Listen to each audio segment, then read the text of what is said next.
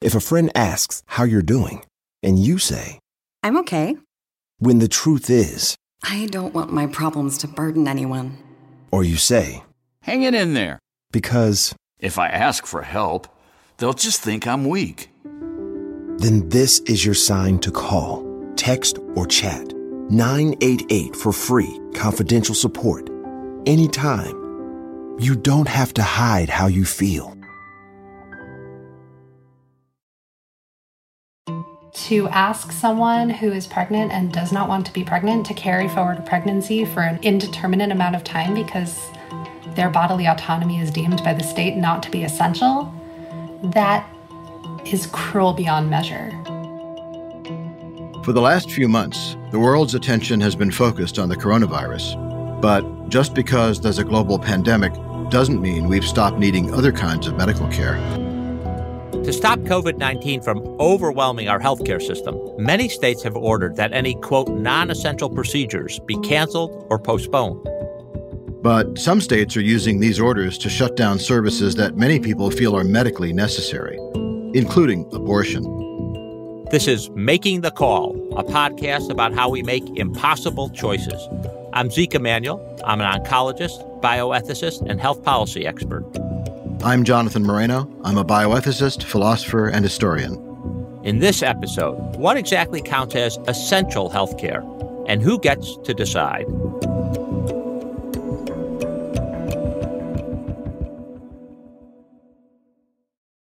Zeke, under normal circumstances, how would you define essential health care?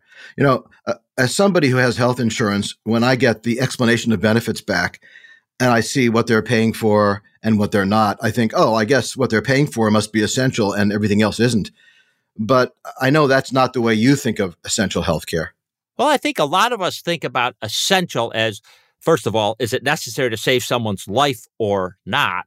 Another idea is is it proven to decrease morbidity? But there's also a lot of things that are in the middle, in a gray area. And the best evidence of this came from Jack Wennberg, a renowned Harvard researcher who moved then to Dartmouth. He did a bunch of really pioneering studies in the early 1970s.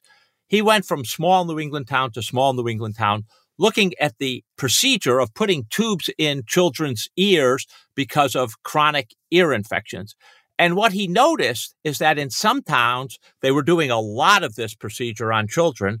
And in other towns, they were hardly doing any of it. Now, you would think if this was essential health care, they should be doing similar amounts in each town, given that children are probably pretty much the same. The fact that there was so much variation between the towns suggested that there are a lot of medical procedures that are not essential, that are really subject to the judgment and preferences of medical professionals. And how much we do is not dictated by health, as it were, but dictated by, you know, habit, what we were used to, how much we get paid, and other things that don't seem to be essential.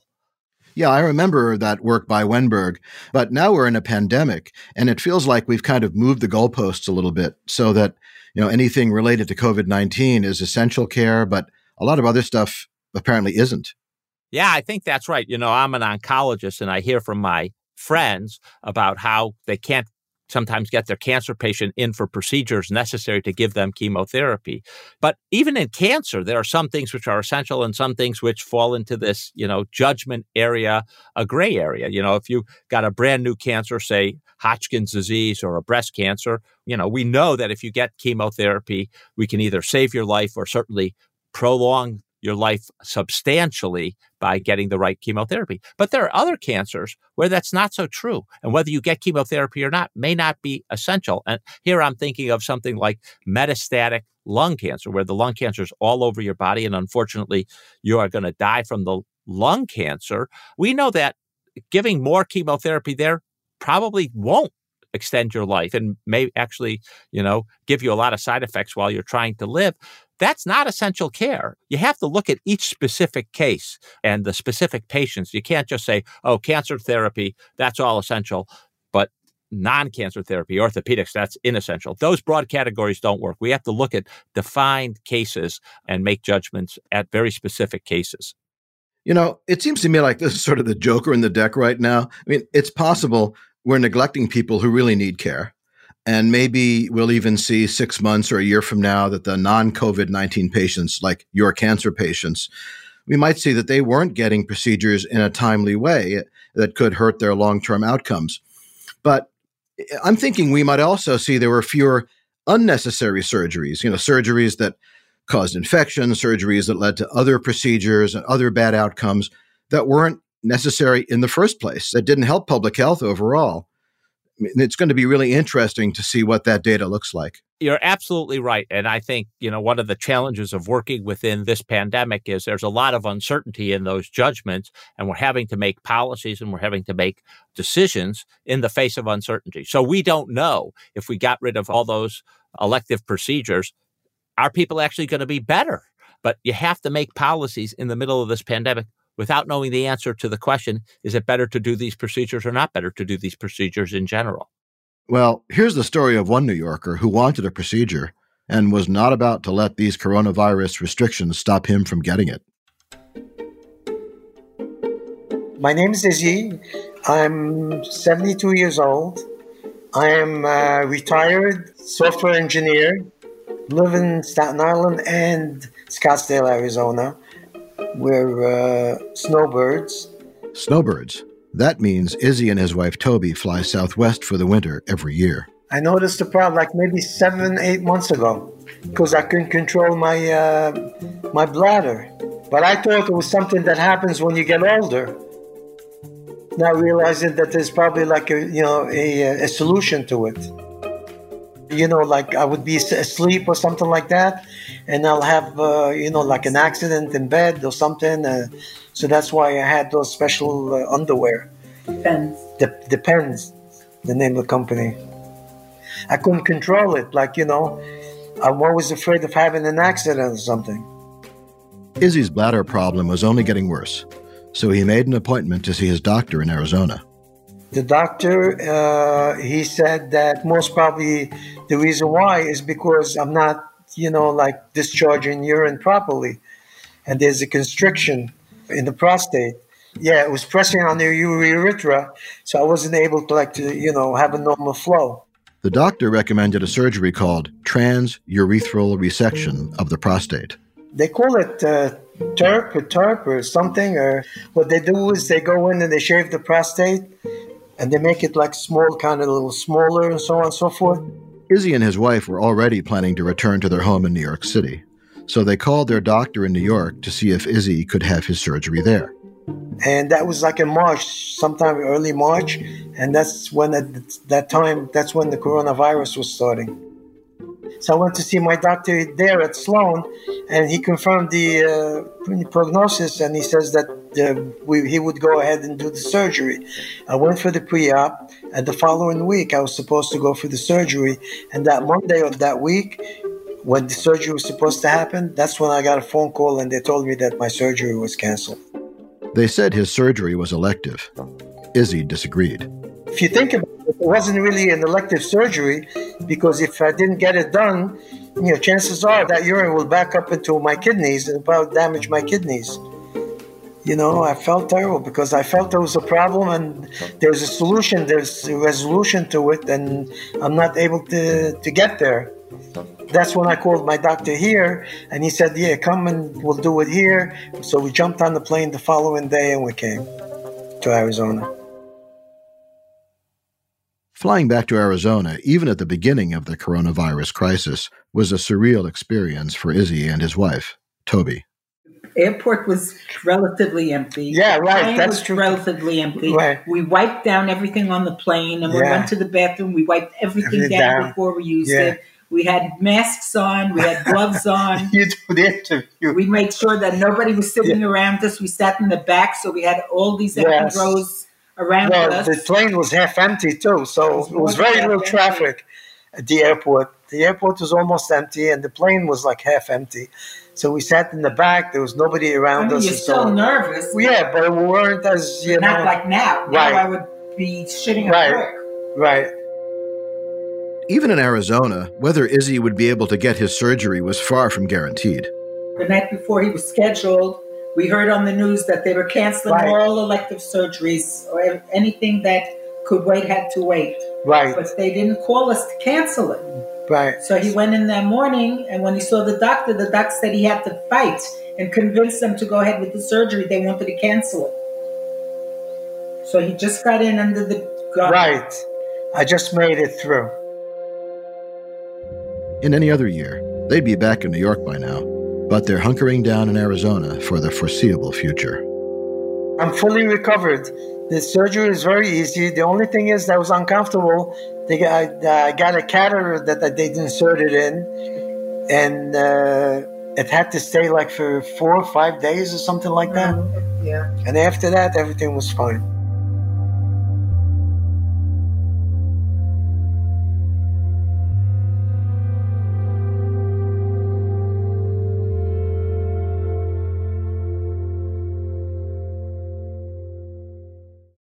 This is a big year. The Ohio Lottery's golden anniversary. 50 years of excitement, of growing jackpots and crossed fingers. 50 years of funding for schools, of changed lives and brightened days. 50 years of fun. And that is worth celebrating. So watch for can't miss promotions, huge events, and new games that will make the Ohio Lottery's 50th year its biggest one yet. Learn more at funturns50.com. If a friend asks how you're doing, and you say, I'm okay. when the truth is, I don't want my problems to burden anyone. or you say, Hang it in there. because, If I ask for help, they'll just think I'm weak. then this is your sign to call, text, or chat 988 for free, confidential support. Anytime. You don't have to hide how you feel.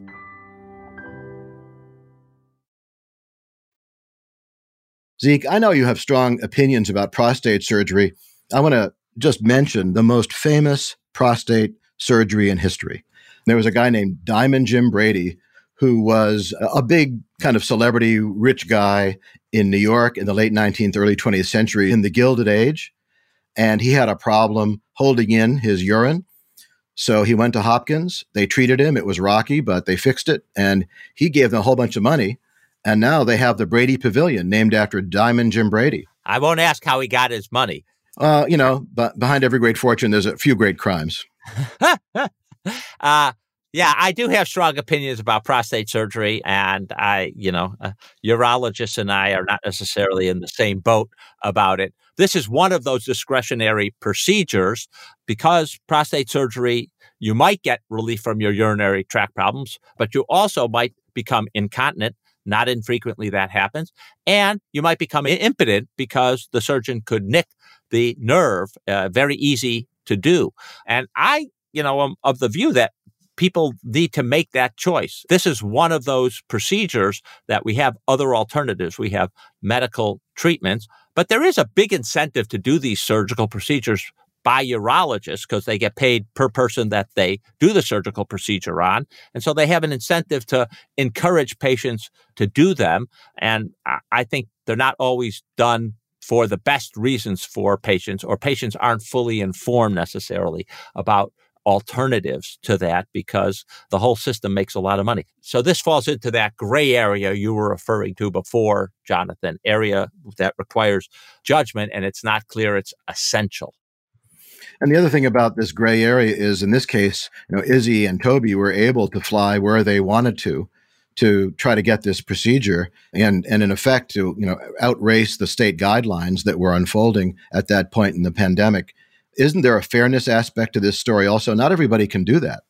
Oh, I totally agree with you that there's a fairness aspect that if you have resources and you have doctors in New York and doctors in Arizona, you have the ability to pick and choose your favorite situation. And in this case, a situation colored by the COVID pandemic. You know, the vast majority of Americans can't decide, well, you know, I can't get it here in New York. I'll go 3,000 miles, 4,000 miles away. And that is unfair.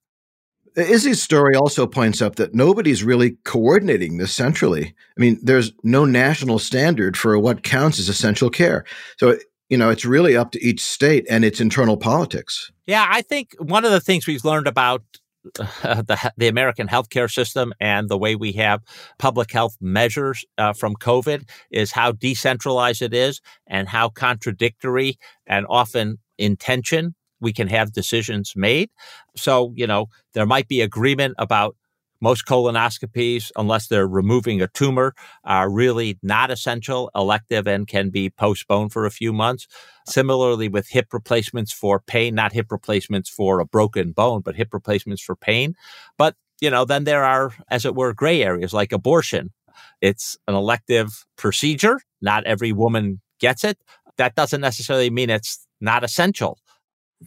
Yeah, and abortion, of course, brings up lots of questions of medical ethics.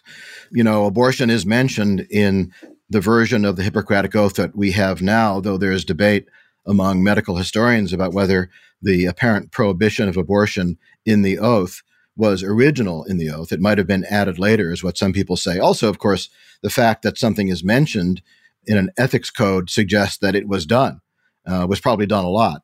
But apart from that, in our own you know recent U.S. history, abortion has become a, a, partisan issue. Now it's kind of expected that you're you're pro-choice if you're a Democrat or pro-life if you're a Republican. But back in the '60s, that wasn't necessarily true, even into the early '70s, until really Roe v. Wade seems to have made this so much more political one of the things I would say is abortion is one of those issues. I think you're right that in the 60s and early 70s, you know, people had personal preferences. They might say, look, I would not get an abortion, but I believe as a matter of policy, we should let people decide on their own what they want to do. I think that position has sort of evaporated.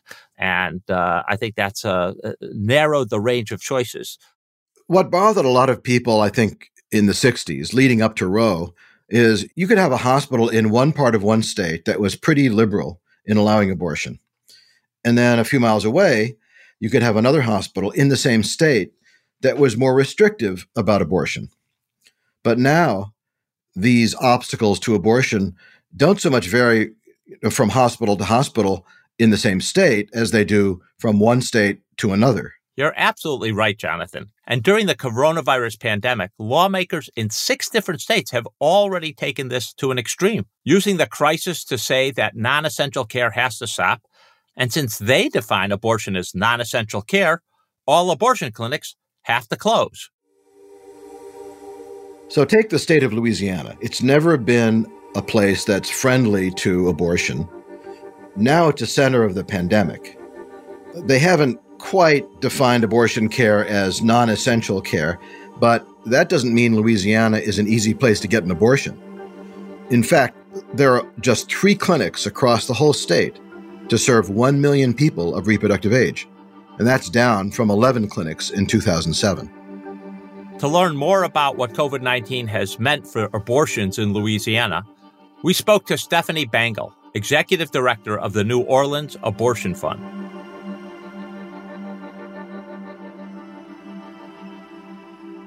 Well, so tell us something about the New Orleans Abortion Fund. I think a lot of people know what an abortion clinic is, but what is an abortion fund and how, how do you operate in the state? That's a good question. Yeah, and frankly, I get that one a lot.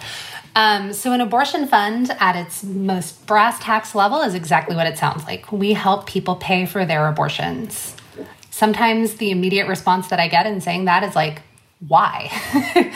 um, and, you know, I think if you don't live in a state like Louisiana, it can be a little bit harder to connect the dots around why an abortion fund needs to exist. We exist to help people pay for the health care that, um, through a confluence of government restrictions and other policies that intersect with healthcare access, that they're not able to afford. So, you know, Louisiana has many, many restrictions on abortion access. We have passed 89 laws since the Roe versus Wade decision was decided in 1973, and that's more than any other state in the country. So, just from the jump, folks have a lot of hoops that they have to jump through. But at the most foundational level, in terms of how we pay for our health care, there's something at the federal level that was passed only a couple of years after Roe called the Hyde Amendment that prohibits Medicaid from paying for abortion, and not just Medicaid. The Hyde Amendment prohibits federal dollars from paying for abortion care.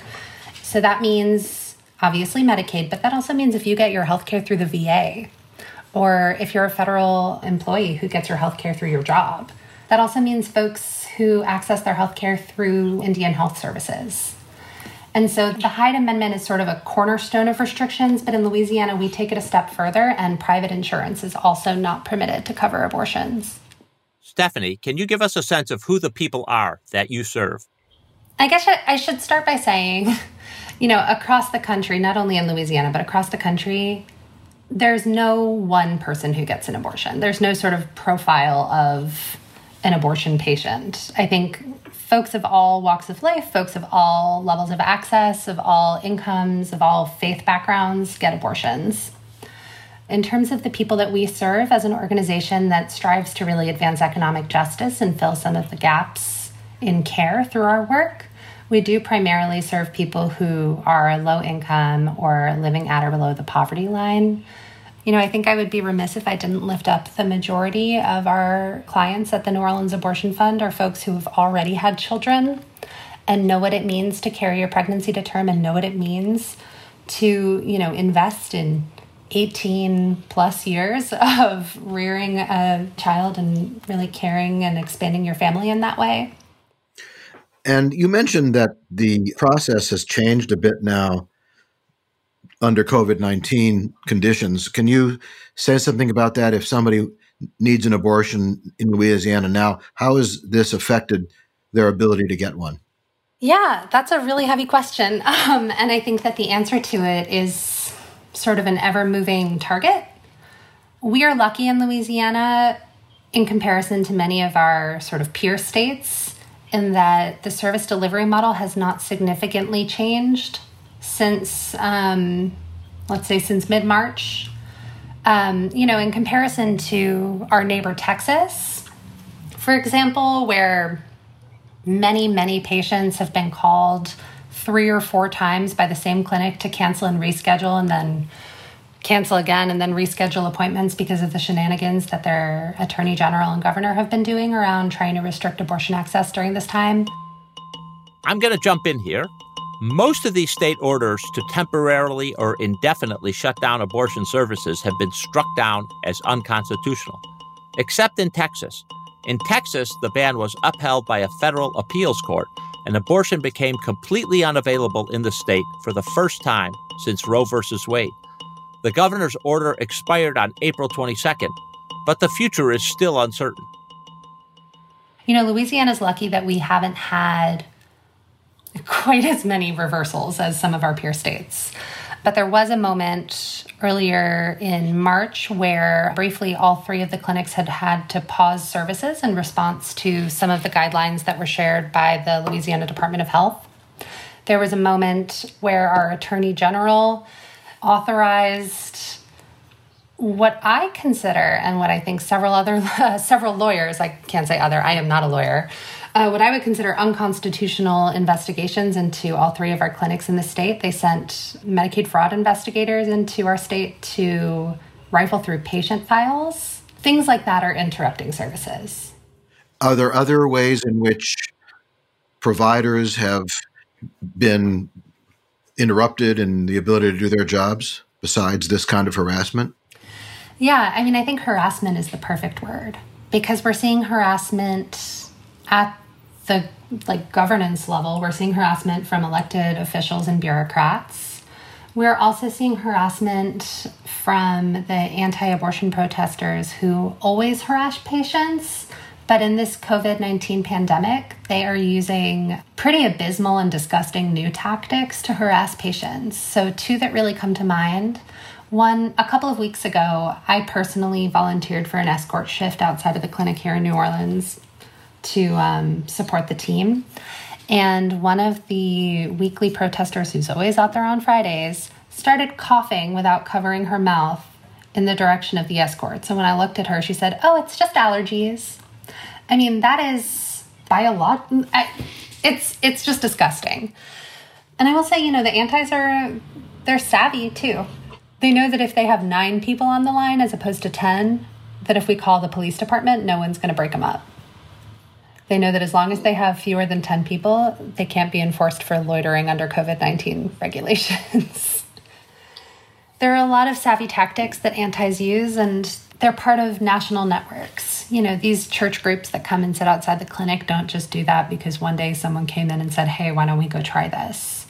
All of these anti abortion protesters are part of national networks that receive national technical assistance and guidance and funding to go do that, to go harass patients and to harass clinic providers too.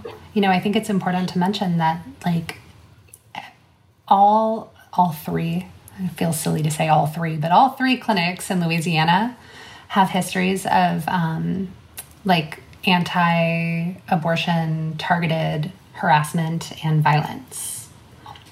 Every provider I know has been followed, has been targeted. You know, there are providers in our state who have multiple protection orders against anti harassers. Like, it's important not to lose sight of the very contemporary history of anti abortion harassment and violence in our country. How would you give the most concise answer to somebody who looked at you and said, I, "You say it's uh, this is an essential or emergency intervention. I don't get it. Why is it essential or uh, what, if you had to give the elevator explanation? What would it be?" I am of the stance that abortions are essential when they are essential to the person who is seeking them, because all persons deserve the right to bodily autonomy, and abortion is immensely time sensitive you know, I am someone who's had two abortions, and while they were in radically different times of my life and in radically, you know, required for radically different reasons, they were both essential healthcare for me. To ask someone who is pregnant and does not want to be pregnant to carry forward a pregnancy for an indeterminate amount of time because their bodily autonomy is deemed by the state not to be essential, that is cruel beyond measure. So, besides strictly medical necessity, can you name another reason or two that you would consider abortion to be essential? Sure. Um, though I also want to lift up the strict medical necessity. You know, there are scores of reasons why someone might need to terminate a pregnancy for medical reasons. Um, whether that is because there's someone with gestational diabetes, which would put them at a higher risk of contracting COVID 19 and having severe medical outcomes, whether they have, you know, dozens of healthcare issues that might intersect with a pregnancy. Abortion is far safer than carrying a pregnancy to term, and I certainly wouldn't I wouldn't blame someone who wasn't exactly enthusiastic about a pregnancy to begin with to not want to carry forward a pregnancy in this moment when everyone is trying their hardest to avoid going to a hospital, right? Louisiana is the epicenter of a maternal mortality and morbidity crisis right now, one that is particularly racially skewed. We are a state where Black women have a four times higher likelihood of dying or experiencing severe morbidities in pregnancy than do their white counterparts. You know, there are a lot of reasons that someone might not want to carry forward a pregnancy. And I would say, especially right now, you know, Louisiana is a state that deeply, deeply depends on both the hospitality and the food service industries. And those are two industries that are completely decimated in this moment. If you've just lost your job or if you've just lost your two jobs where, you know, we only we have a minimum wage of 7.25 an hour, so you were probably not making enough to really sustain your family to begin with. I don't blame someone for not feeling like they can bring a child into the world right now. So I take your point that medical necessity has a lot of aspects, a lot of factors. What about the timing of an abortion? How does time fit in? So, Louisiana is a state that has a 20 week gestational limit on abortion, which means the latest you can receive abortion care in our state is at 19 weeks and six days. We are also a state with some of the highest costs for abortion procedures in the country. And every week that you wait drives up the cost. So, abortion is absolutely time sensitive.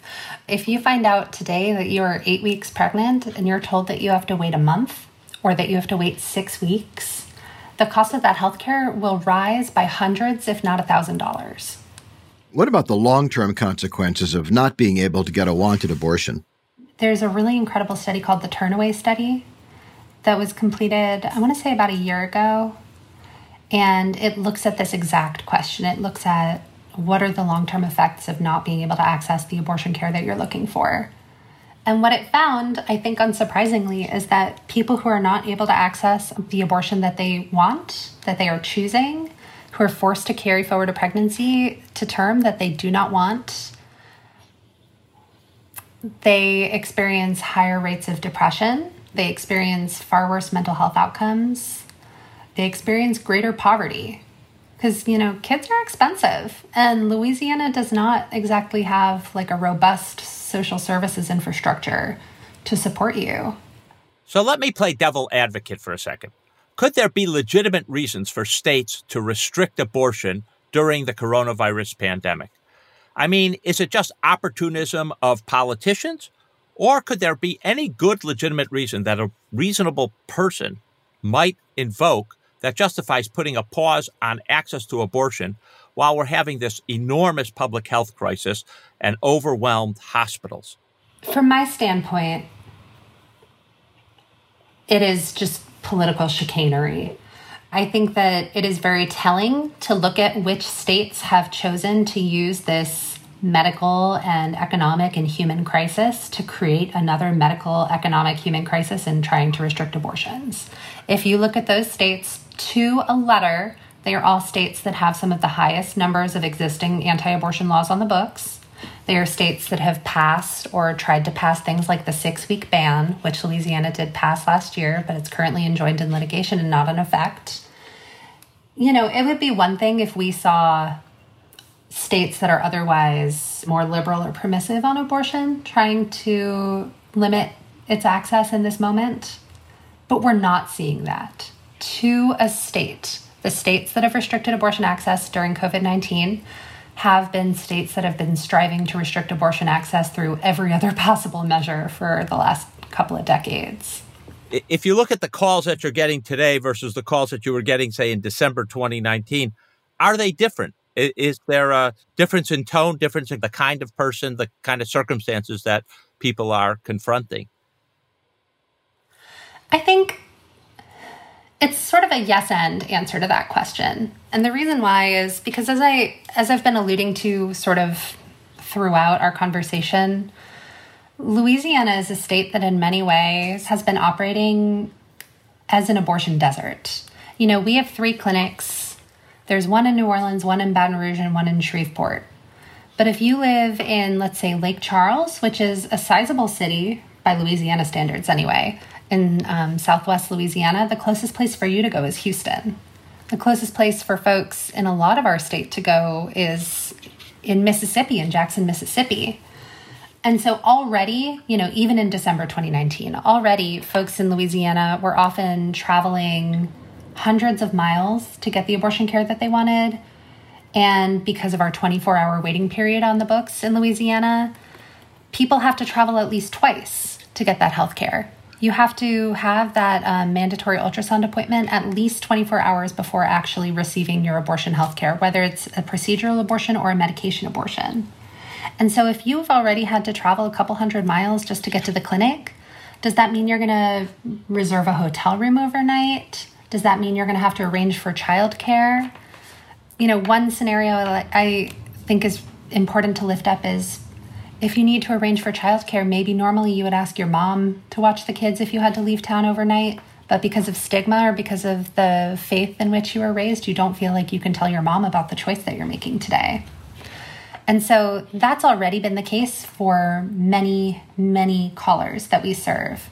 You know, folks in our community are making 725 an hour and still have to arrange for a hotel and still have to arrange for a couple hundred miles of gas and childcare and all of those things. The difference between December and now, or you know, the callers that we're speaking to in this pandemic moment, they have to do all of those things, but they also have to think about social distancing and they also have to think about, you know, the liabilities of exposure. And they might have lost their jobs. Many of them did. The economic impacts of COVID 19 in Louisiana, alongside the very profound health impacts of COVID 19 in Louisiana, are making all of these decisions even more difficult and even more complicated. But I think, you know, more than anything, the calls that we receive belie that people are just confused. They've been reading in the news that Texas is canceling appointments. They've been reading in the news that Jeff Landry was running these investigations, our attorney general. They read in the news last year that they passed a six week ban, and they're not sure if they'll even be able to get an abortion in Louisiana because they're not sure if that ban is in effect. When we hear from folks, I think folks are determined to get the health care that they're looking for, and they're not quite sure of what the landscape looks like. Between March 21st, which is when the Louisiana Department of Health memo went down, and the first couple of weeks of April, we helped people schedule and reschedule and sometimes reschedule again appointments to receive abortion care in Louisiana, of course, in Texas, of course, though those had to be rescheduled, but in states as far away as Arkansas, New Mexico, Alabama, Georgia, and Illinois. People are going to get abortions when they need abortions, and we're going to help them get there.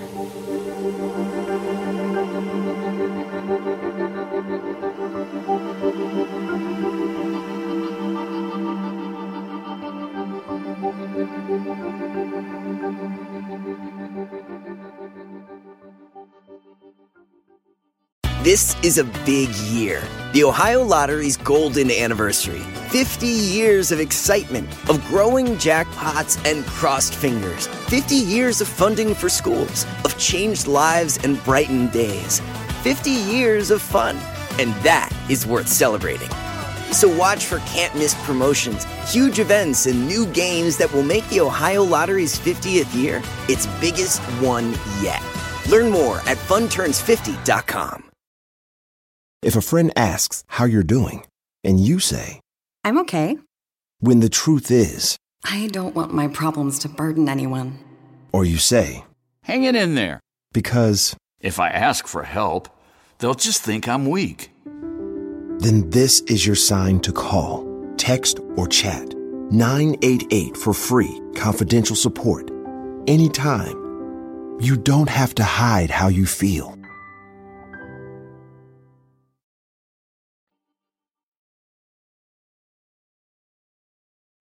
So, Zeke, Steffani's argument for abortion as essential health care centers on bodily autonomy. Uh, Respect for autonomy is a big principle in bioethics. We talk about it a lot. What do you think of that? Well, I think autonomy is a big principle in bioethics. We are an individualist country founded on liberty.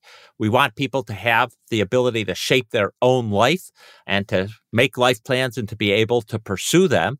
And we think it's important to give people those opportunities.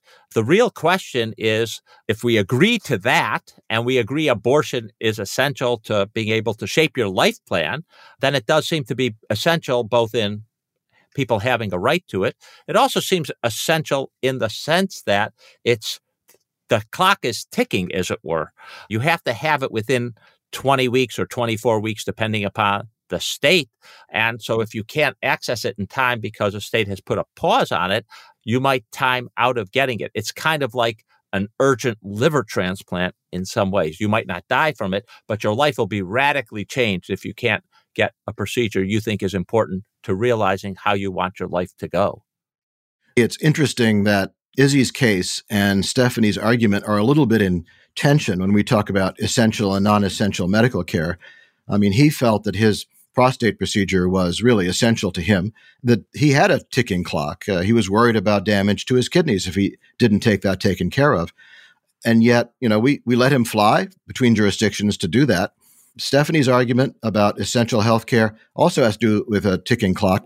You know, is, isn't there a conflict there where we're respecting unquestionably the bodily autonomy of the people that she's worried about? Uh, what about Izzy's autonomy? Shouldn't he have the right to have gone from jurisdiction to jurisdiction to get his prostate procedure? Well, I actually think if we can guarantee everyone fair and equitable access to health care, and then some people like Izzy who have additional resources want to get more care and want to get a prostate operation, as long as it doesn't undermine other people's ability to get health care, I think Izzy should be able to spend his money however he wants. He too ought to have autonomy as long as it doesn't compromise someone else's ability to get health care. So I actually don't think their intention, Jonathan. I think it depends upon how we structure the healthcare system. Both people should have autonomy as long as they're not adversely affecting other people's lives. And I think this gets us right back into the whole abortion issue of, well, is a 20 week fetus or a 15 week fetus uh, a person or not? And if you don't think they're a person and they don't have protections, which is what the Supreme Court has said, uh, then an abortion isn't affecting that person's life, and uh, the mother gets to decide how uh, how this pregnancy affects her life.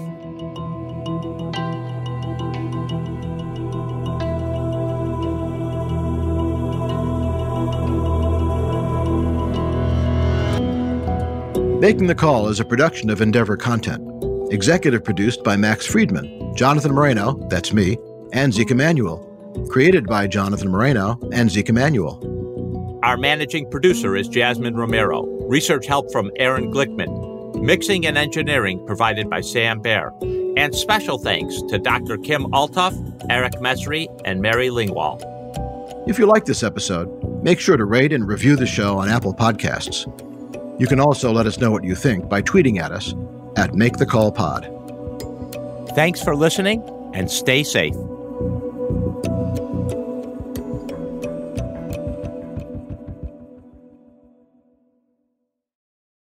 This is a big year. The Ohio Lottery's golden anniversary. 50 years of excitement, of growing jackpots and crossed fingers. 50 years of funding for schools, of changed lives and brightened days. 50 years of fun. And that is worth celebrating. So watch for can't miss promotions, huge events, and new games that will make the Ohio Lottery's 50th year its biggest one yet. Learn more at funturns50.com.